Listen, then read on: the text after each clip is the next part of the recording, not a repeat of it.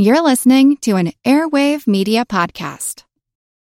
This episode is brought to you by Shopify. Whether you're selling a little or a lot, Shopify helps you do your thing, however you cha-ching. From the launch your online shop stage, all the way to the we just hit a million orders stage. No matter what stage you're in, Shopify's there to help you grow. Sign up for a $1 per month trial period at shopify.com slash special offer, all lowercase. That's shopify.com slash special offer. We talk a lot about George Washington on this program, and we've talked in the past about how in the final year of his presidency, he left a farewell address printed in a newspaper in Philadelphia, then, of course, reprinted in newspapers all across the country with his advice to the American nation as he was leaving the presidency. We have on the program today John Avlon, who is the editor in chief of the Daily Beast. He is a CNN political analyst, and he's also the author of Washington's Farewell The Founding Fathers' Warning to Future Generations, published by Simon and Schuster. John is the first guest we've ever had on My History Can Beat Up Your Politics, and it couldn't be for a more important topic. We're going to talk about the farewell address. We're going to talk about Washington and his politics, how he viewed the press. We're going to hear John call for a new generation of Washingtonians. And yeah, we're going to talk a little bit about Donald Trump. If you want to read George Washington's address, I'm going to have a link to it at www.myhistorycanbeatupyourpolitics.com and also on Twitter at MYHIST.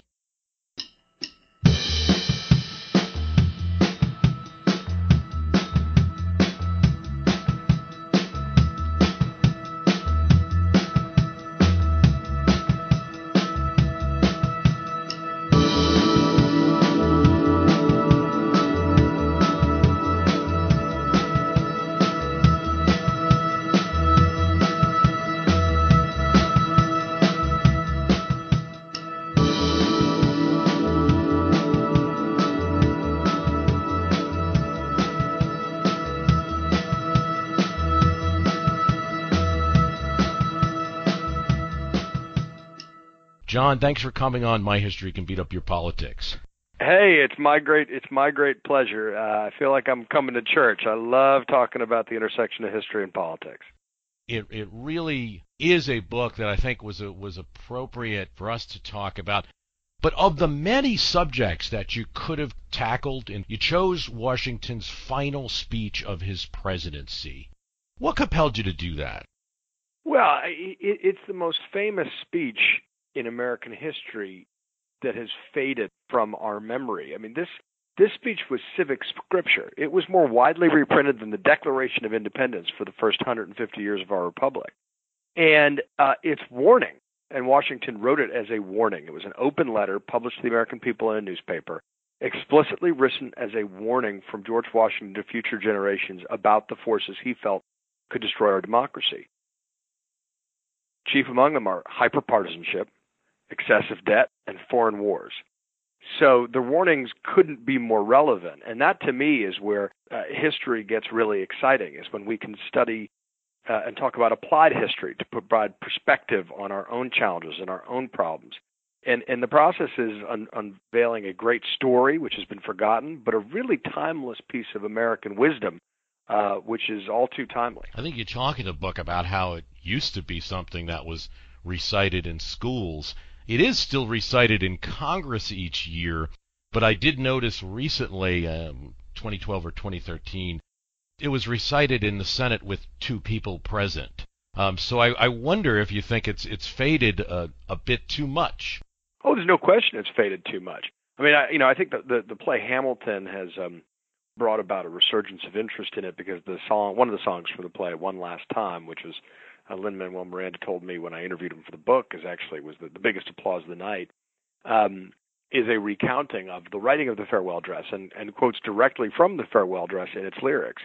Um, and and that's a fascinating story in terms of how Lin Manuel Miranda went about making the old stories new, which I think is part of our obligation. And and uh, and and you know Alexander Hamilton wrote the prose, but the ideas were all Washington's. And uh, Miranda tried to set it up that way musically, but but you know that's that's a brief bright spot.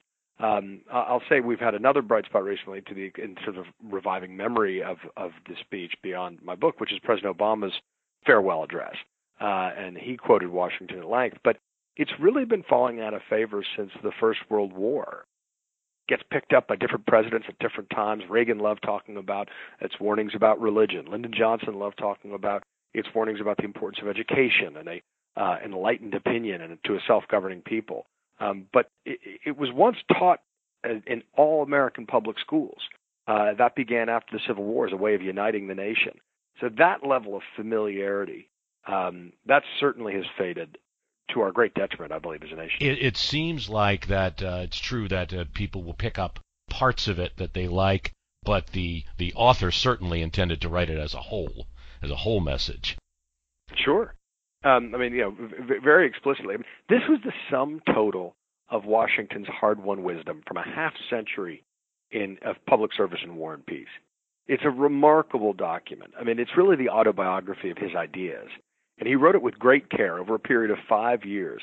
Um, and the first draft was done in conjunction with James Madison at the end of his first term when he wanted to retire, but was convinced that if he did, the nation would degenerate into civil war um, and stayed on reluctantly for for a, a second term. And that draft was primarily done by Alexander Hamilton, uh, and he brought in John Jay at the end for a second pair of eyes. So Washington kind of gets the band back together with regard to the, the authors of the Federalist Papers, uh, which is kind of cool. But I think it speaks to the fact he was trying to build a document beyond partisanship.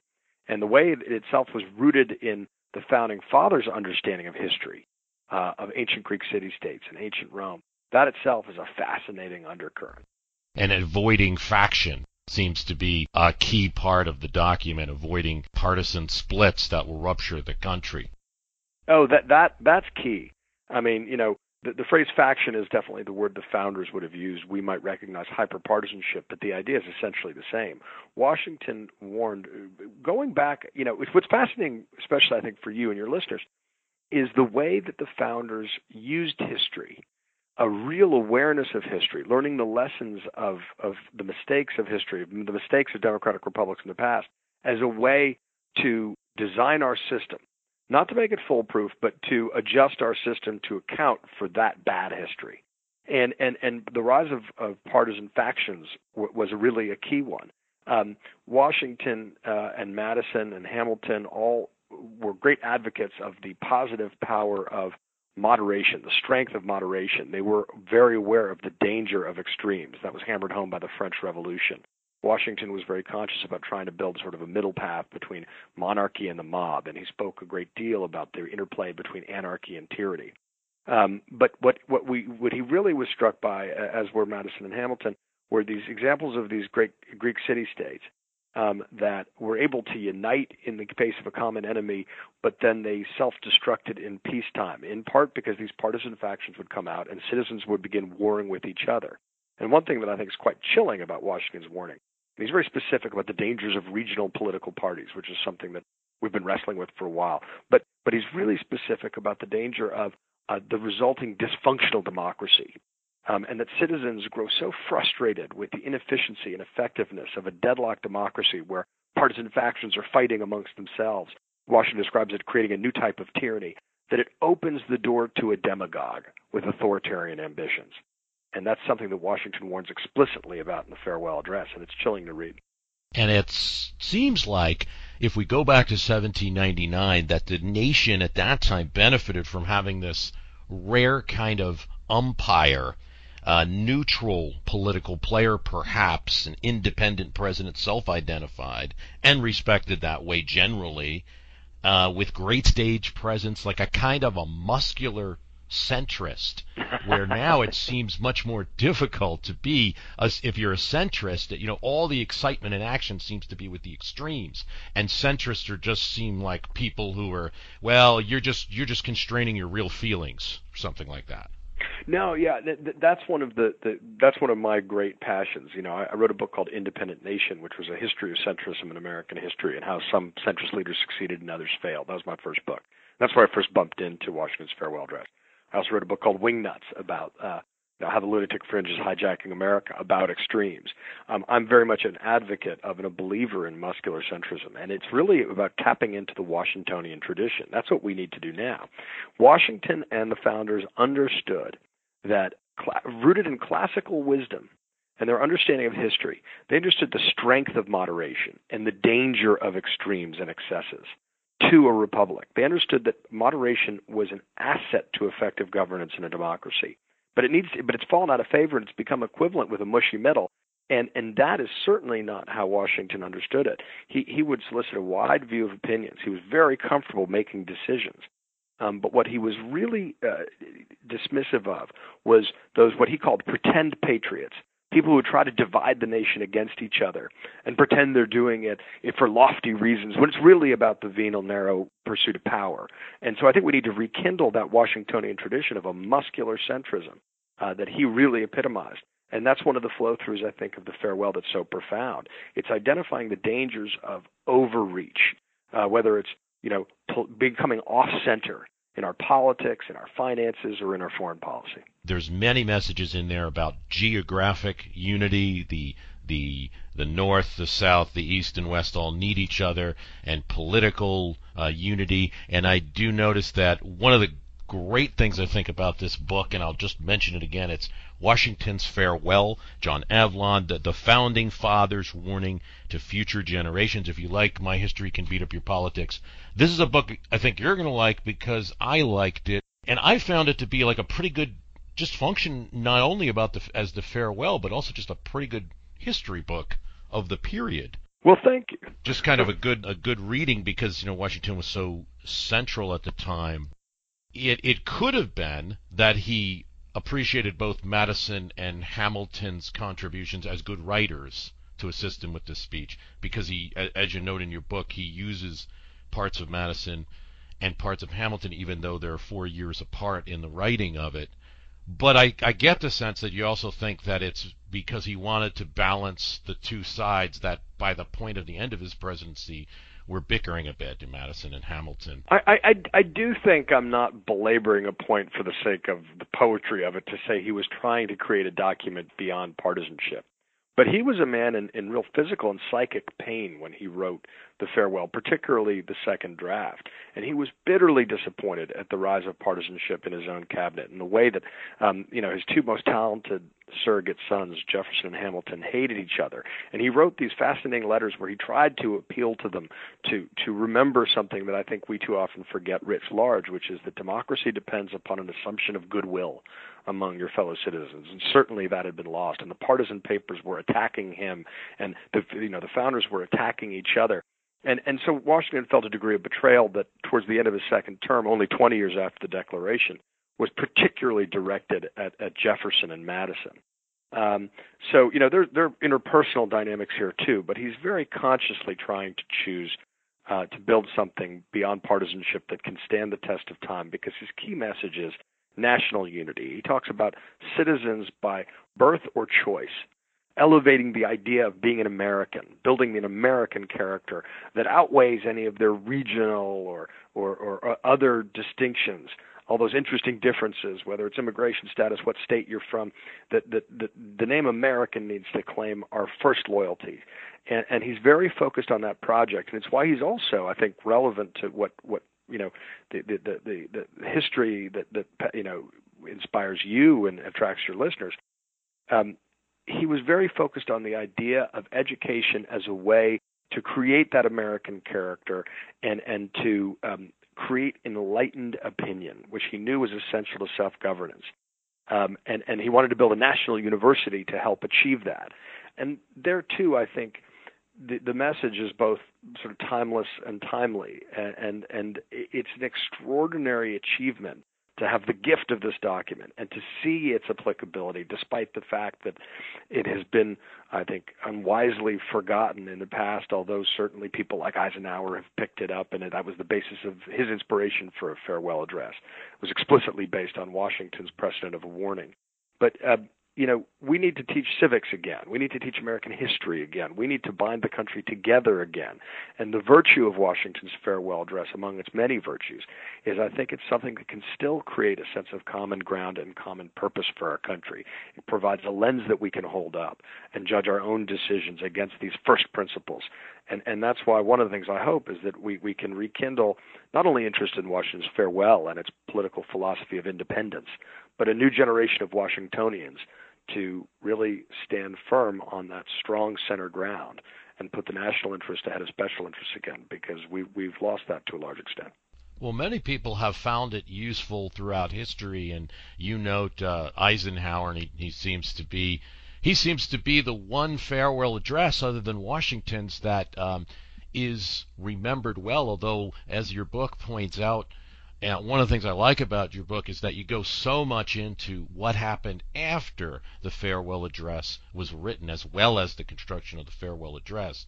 And you talk about how different presidents have tried. Like Bill Clinton put an awful lot into his farewell address. But to be honest, and I'm a pretty good study of politics and history, I don't remember a word of it. Um, seems like it's Eisenhower and Washington. Well, there, there's no question. Those are the twin peaks of presidential farewell addresses, and and and, and farewell addresses do have the same sort of conversation between the generations that the inaugurals do, but they get less attention. And the story of Eisenhower's farewell is a fascinating story, and I found memos where the speechwriters are explicitly basing it on Washington's farewell. But but as you mentioned, I mean, I actually think the afterlife of the idea is fascinating, and it has never been done before in, in this way because you see just the kind of outsized influence it had on American culture. You know, Andrew Jack, President Andrew Jackson's farewell address is entirely a riff on Washington's farewell address. Um, it's warning us against secession. You know, in the lead up to the Civil War, it's bandied about. Lincoln uses it in his 1860 stump speech he orders it to be read aloud to troops in the middle of the Civil War so they remember what they're fighting for. And then, as I mentioned earlier, you know, it's deployed after the war to help reunite the nation, and it's taught in schools, uh, and it becomes standard operating procedure. And it's just, it really did succeed in that effort of creating a common currency of civic communication, a firm foundation, um, so that, that people recognize the sort of larger principles that Washington was had laid out uh, and and they were able to guide us for a long time. And and and then because of the First World War, the Second World War, disproportionately, um, the advice seemed on the surface to be less relevant.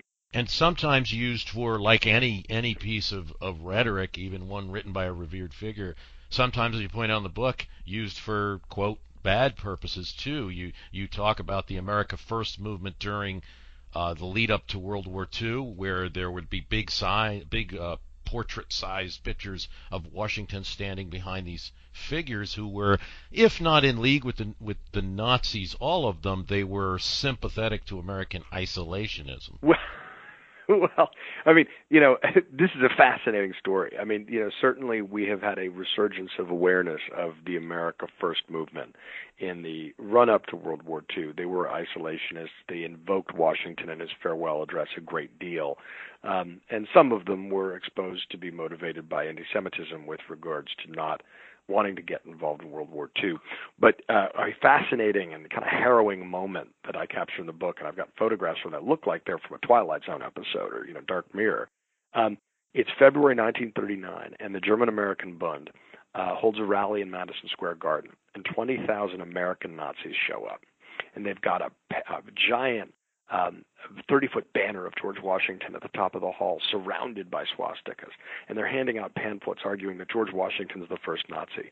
And the keynote address, a guy comes out and he's dressed up in sort of Nazi regalia. And remember, this is supposed to be, you know, German American ethnic pride, although they're taking money from Adolf Hitler. And he gives the whole speech uh, riffing off the farewell and talking about how Washington told us to elevate religion, be mindful of excessive debt, um, and, and stay out of other countries' businesses. Don't get involved in a foreign war. And and of course, the odious misappropriation is actually it's it's it's horrific and it's poignant, in large part because. Hi, it's Bruce. Listen, we all know the news headlines are full of wild stories, like how the world is tipping towards authoritarianism, all while somehow simultaneously freezing, flooding, and on fire. It's a lot to take in. But what if, instead of being on the brink of disaster, we're actually on the cusp of a better world? If I've got your attention, then I highly recommend tuning to a podcast that offers a weekly dose of optimistic ideas from smart people. What Could Go Right is the acclaimed news podcast from the Progress Network. Zachary Karabell and Emma Varvaloucas dive into the biggest news and most pressing topics of our time, from climate change to politics, and make the case for a brighter future. Season 5 features fascinating guests like democracy scholar Yascha Mounk on the hidden perils of identity politics, and NPR anchor Steve Inskeep about the importance of talking to people who differ from you and what Abe Lincoln learned from those conversations that helped him unify the country. It's time to ditch the doom scrolling polarization and start focusing on some of the things going right. So check out what could go right wherever you listen to podcasts. This is what Washington warns against the pretend patriots, the people who try to divide Americans against each other while being, pretending to have the nation's best interests at heart. They are actively representing a foreign nation. And that's another actually really important part of the, the, the, the speech and Washington's warning that's so relevant today. Washington warned specifically and was very, very focused on, on the point of foreign powers trying to influence and interfere with domestic politics to undermine our sovereignty. And and we've seen it at different periods in our history. And when I was writing the book, it seemed very distant. I confess. Mm-hmm. And then when the book came out, and we've started to find out more about Russian allegations of hacking to the election, it it seemed uh, this is a, a, rerun of a very old script that Washington warned us about. Well, yeah, there's there was many uh, there were dangers of, of foreign intervention, particularly French, uh, in the 1796 election, and uh, mm-hmm. and I did and we at different times there's been a little bit of involvement the British and Grover Cleveland's reelection, but it, it does seem like it's very poignant now. Did do you find that you at least the release of the book it was um, right around um, the inauguration of Donald Trump? It was actually the book came out. As, this is pure coincidence. The book came out on what became the day of President Obama's farewell address. And that night, and I was covering it in Chicago, doing on-air commentary for CNN and writing for the Daily Beast, and uh, and and here Obama, for the first time in his presidency, had an extended quote from Washington's farewell address. But um, so it's it's the timeliness has been a bit surreal.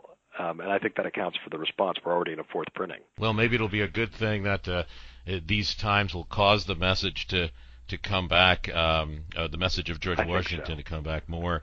Um, we, we, do have a president who, uh, to be objective, and, and I think the kindest way to say is he's relentless, double downs on his set of priorities, of issues, uh, mocks opponents, has a group of supporters that are kind of in the same mode.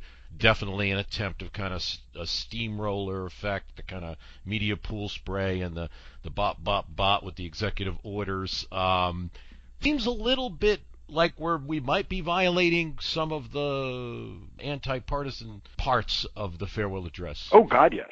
Oh God, yes. I mean, uh, you know, Washington you know, Jefferson and Madison very unwisely idealized the French Revolution, the very populist idea of an empire of liberty, and that you know the, the the terror and the tyranny that emerged from that anarchy was, you know, dismissed as an inevitable byproduct of progress. Washington was very skeptical, uh, certainly of demagogues and of the excesses of populism. And while we don't have we don't have sort of ideologies at the time that that are, are directly translatable, despite the legacies of Hamilton and, and Jefferson. Um, you know, one of the things that, that's constant that I found fascinating, going back to the ratification of debates around the Constitution, is that you ha- even then, before there were political parties, you had Americans who wanted to focus on national unity. They tended to be urban. They wanted a stronger central government. They tended to be from cities. And then you had more rural Americans who were very focused on states' rights. They were very concerned about the encroachment of federal power, of federal power, that it might overwhelm their way of life. Um, and, and, and, and, there was a lot of economic and cultural concern and resentment. And both sides thought they were fighting for freedom. And Washington was trying to, to bridge the two and say that your interests are not ultimately different. Your focus and your experience may be. And that was a titanic struggle. But Washington was very concerned about the excesses of populism, certainly about the danger of demagogues through history. And and he very much he devoted his life largely to civic service. And he was a very modest man.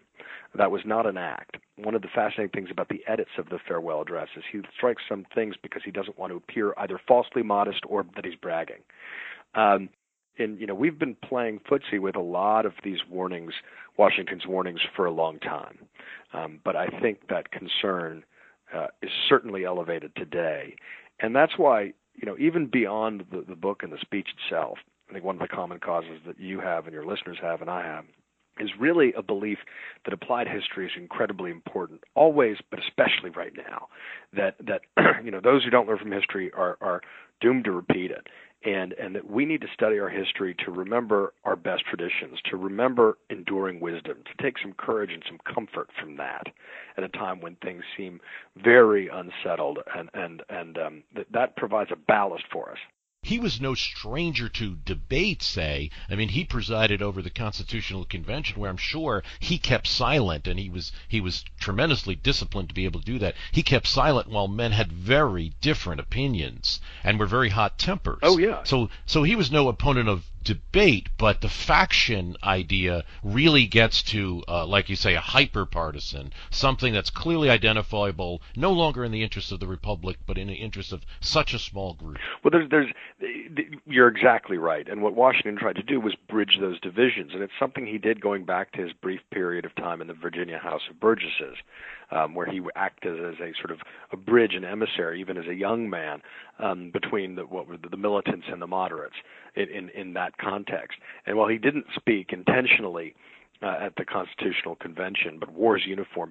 You know, he he would go to the Indian Queen and other taverns after the long day and to try to to to find common ground, and that really was uh, a passion for him. That was core to his understanding about how democracies work. You know, we all had to doubt a little bit in our own infallibility, to use Benjamin Franklin's phrase. We had to all make some sacrifices and come up with the best possible document. But that was was really uh, rooted in classical wisdom, and I think his own character and virtue uh, was this moderation that helped make those debates a success. He was not uncomfortable with debate at all. But he knew at the end of the day that people had to show a degree of disinterestedness, that they had to put their self interest aside and think about the larger good. And that's what some folks, even then, were unwilling to do. But Washington was a master at calling upon those those better instincts of his fellow citizens. It's a great thing that you bring up the the meetings at the Indian Tavern and some of the, the different side of Washington, be the human Washington, because uh, so often he's seen as a as a kind of two dimensional figure. It's hard in the 21st century for it not to be because we don't have moving images, we don't even have audio, um, and you then tend to think of, of the person as something that's just a picture on, on in a textbook, but he was a human being who in in not only in his recorded words but also had off the record conversations and influenced people. Um, he also he also experienced hurt.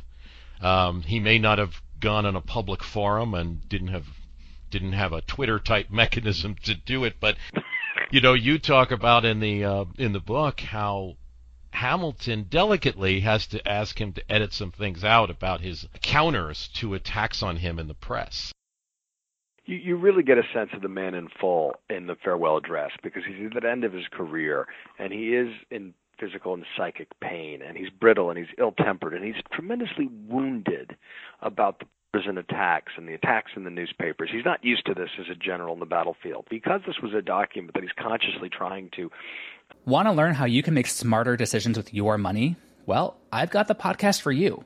I'm Sean Pyles and I host NerdWallet's Smart Money Podcast. On our show, we help listeners like you make the most of your finances. I sit down with NerdWallet's team of nerds, personal finance experts in credit cards, banking, investing, and more. We answer your real-world money questions and break down the latest personal finance news. The nerds will give you the clarity you need by cutting through the clutter and misinformation in today's world of personal finance. We don't promote get-rich-quick schemes or hype unrealistic side hustles. Instead, we offer practical knowledge that you can apply in your everyday life. You'll learn about strategies to help you build your wealth, invest wisely, shop for financial products, and plan for major life events. And you'll walk away with the confidence you need to ensure that your money is always working as hard as you are. So turn to the nerds to answer your real world money questions and get insights that can help you make the smartest financial decisions for your life. Listen to NerdWallet's Smart Money Podcast wherever you get your podcasts. Um, sum up his life's wisdom, you do get different. And one of the things I, I do in the book is sort of break down the core wisdom and then the experiences in his life that led him to those conclusions to show that that these were not new ideas. They weren't thrown at him by Alexander Hamilton. They were all his, rooted in the experience of his life. And so you get aspects uh, insight from his time as a surveyor, a soldier, an entrepreneur, a farmer, a statesman, a politician. Um, all, all that wisdom comes out, but so do occasionally a parade of hurts and, and, and, and resentments. And, you know, America has, we've always been divided between this native optimism and, and a deep skepticism. And we sort of juggle between the two. And Washington um, was, you know, he was, he could envision a nation before we had a nation um, and, and he had this great vision, and he was optimistic. But but nothing was foregone in his life, and certainly in the life of nations or democratic republics. And and you know one one thing we don't always appreciate, but I think your audience will and, and you, you will is, is is the use of the word liberty as opposed to freedom. We use them interchangeably, but I think to the founders they were importantly and subtly different. And and when I talk about Washington's pillars of liberty, um, the structures that could hold up our republic. Liberty, uh, you know, freedom can be a state of nature, but liberty requires a degree of self-discipline, and that's the lesson to future generations, to citizens, the responsibility of self-governance that I think we've lost. And that's one of his pillars. Uh, that's one of his pillars that you point out. It does. It, it's not just about the government, but it's also about us. We have to be moral. We have to be of high morals. We are the ultimate backstop. You know, when he talks about, you know, he, he, he reluctantly admits that the rise of political parties is probably inevitable, but he exhorts us and says it's the duty of a wise people to restrain them, to keep them focused on where they should be focused, to not, you know, remember the Constitution doesn't mention political parties. It does mention journalists, I'll say, but it does, you know, and, and Washington, vigorous citizenship is the indispensable alloy. It's the glue that keeps it all together. And that requires a degree of responsibility. It's enlightened opinion. It's it's it's learning from history. And the founders explicitly were learning from history when they built our institutions whether it was the bad history of the English Civil War or the, the you know the decline and fall of the Roman Empire was a contemporary bestseller at precisely this time, and they're all reading it. It's the book that's most taken out of the library during the first Congress because they want to learn the mistakes uh, of the past and to try to avoid them. And it's such an, an inspiring message about just the attempt we must always make to impose perspective on our problems, to learn from history, and then to play it forward. Oh, I, I do think they were always always echoing the Romans and the, the, our entire America, entire, entire American government, early American government, is based on on the Romans. I, I often say it's it's uh, it's it's not even learning Roman history isn't isn't even as important as learning that particular book, The Decline and Fall of the Roman Empire, because that's the Rome that they knew, and it uh, and they learned yep. a lot of lessons from it. Um, what else besides um, besides this book, which, by the way, a good reminder that we're talking about Washington's Farewell. I'm talking to John Avlon, the author of Washington's Farewell, the Founding Fathers' Warning to Future Generations. Other than us discussing the farewell, you know, how do you think it could? How do you think like Washington's words could be better promoted um, and better and and better enter our politics today? Look, I, I have no illusions that we're going to go back to a time when public school students across the country memorize a 6,000 word address. You know, one of the, the points I make though is, you know, that this was definitely supplanted by the Gettysburg Address as our nation's kind of go-to civic scripture. But Gettysburg Address is 272 words. It's it's really relatable, and and and and Washington's farewell is sort of the Old Testament of American politics. It's this sort of rules of behavior dispatched by a distant God and and Lincoln's uh, Gettysburg Address is the New Testament. It's a poetic rumination on life after death. But um, so I don't think we're going to get to school kids to, to, to memorize the 6,000 words again. What I do think is that we need to make, we the people, we the citizens need to make a much more concerted effort to teach and elevate civics again. Our country depends on it. Um, in a way that I think is is more profound. It's not only fun, it's not only interesting, it not only gives us a sense of structure and space, uh, and certainly in my own political columns and my time working in government, I found that history is invaluable at giving people a, a sense of context of why this moment matters. But we really need to communicate that. As somebody said, you know, no one watched the Super Bowl if they didn't know the rules. We need to teach American history. We need to teach civics again. And I don't think we can simply depend on the government to do it. I think it needs to be a major philanthropic cause for citizens, beginning at your own dinner table with your kids, but but really extending forward. And I think the farewell address needs to be regarded as it was then, as as a as a bookend with the Declaration of Independence, as an, an essential American document because it was written for us. It was we have a open letter to the American people that Washington explicitly wrote not only for his friends and fellow citizens but future generations. And so we need to elevate it again. You mentioned in your book that this is really a gift to the people from Washington. And maybe that's the way that we all should think about it. If it's a gift to us, maybe we should open it up and and read it as citizens, right? That's exactly right. I mean, we've got this remarkable gift, a memo written by the first founding father, where he explicitly tries to bridge the past, his present, and the future.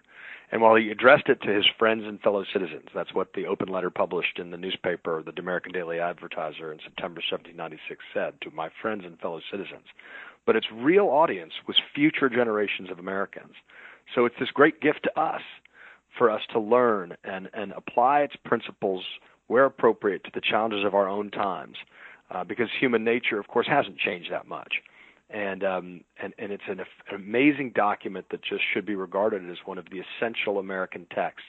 It's rarely steered us wrong in the past, and I think it helped recenter us and reunite us as a nation going forward.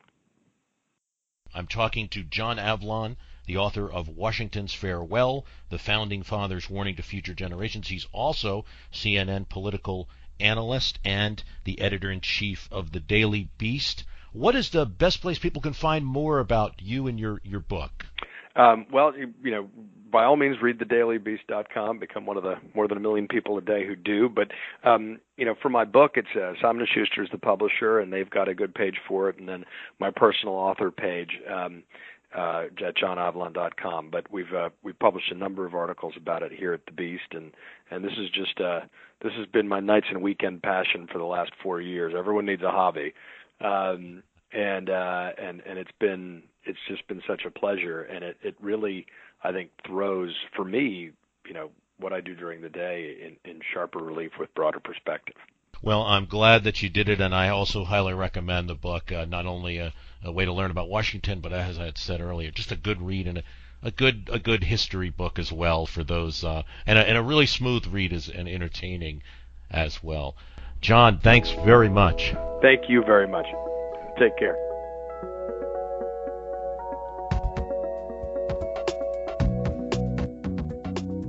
Okay, so as John mentioned, his website is johnavlon.com.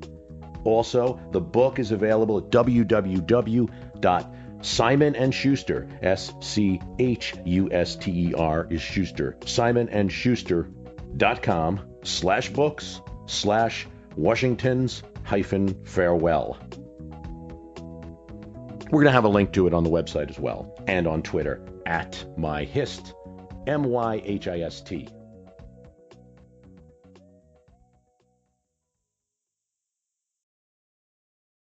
As a long-time foreign correspondent, I've worked in lots of places, but nowhere as important to the world as China. I'm Jane Perlez, former Beijing bureau chief for the New York Times. Join me on my new podcast, Face Off US versus China where I'll take you behind the scenes in the tumultuous US China relationship. Find Face Off wherever you get your podcasts.